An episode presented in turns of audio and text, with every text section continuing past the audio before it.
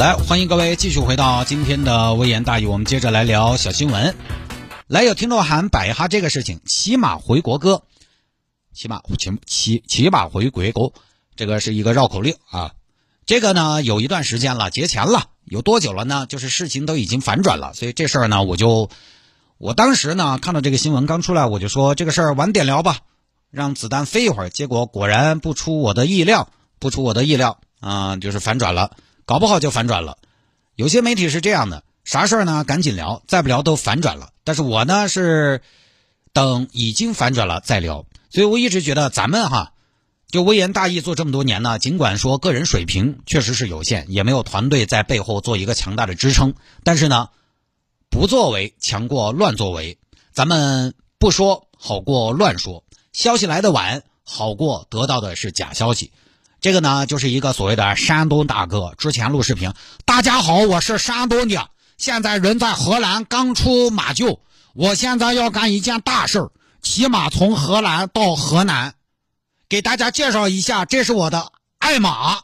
从小看着他长大，今天陪我浪迹天涯，翻山越岭穿欧亚，这一路我将经过诗情画意的莱茵河，跨过白雪皑皑的高加索，跃马扬鞭哈萨克尔，登上乌吉帕米尔，我会去撒马尔罕看看丝绸之路的枢纽，去新都库什看看苦难与哀愁，上昆仑下天山，古道瘦马黄河岸，听虎口观太行，华夏儿女永争先。这个做法可能有些傻，我也觉得我是不是有点瓜，但是前无古人后无来者，人类之光不计代价，就搞了这么一个视频在网上发，一下就火了。因为没有人没有人会骑马从欧洲到中国，即便是马可波罗当年也是相当的路程坐的船，结果呢没火多久没火多久有人先是质疑他骑马回中国是虐待动物，你骑马马回中国有没有考虑过妈妈的感受，万里路迢迢你来憋大招，受苦的是妈妈。先是质疑，后来事情越搞越大，前段时间呢这个徐先生又录了个视频出来说，我这个视频是我编的，我现在人在山西，我没有骑马从欧洲来中国，我闹着玩的，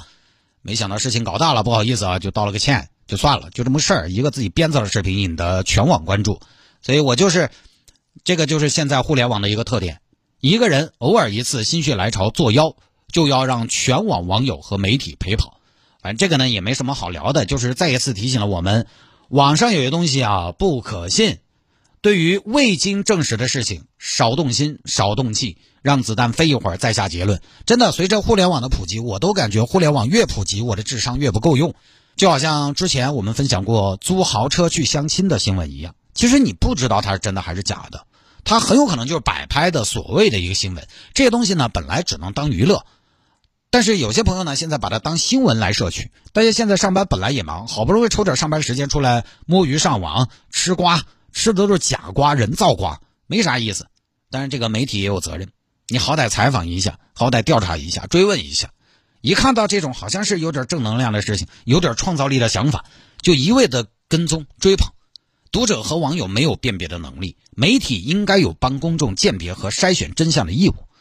现在很多媒体就是在自己的新媒体平台上，它就是什么呢？它没有原创新闻，它就是转发，因为原创吃力不讨好，它就转发。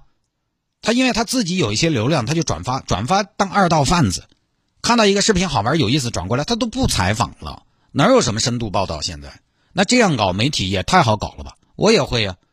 不说了啊。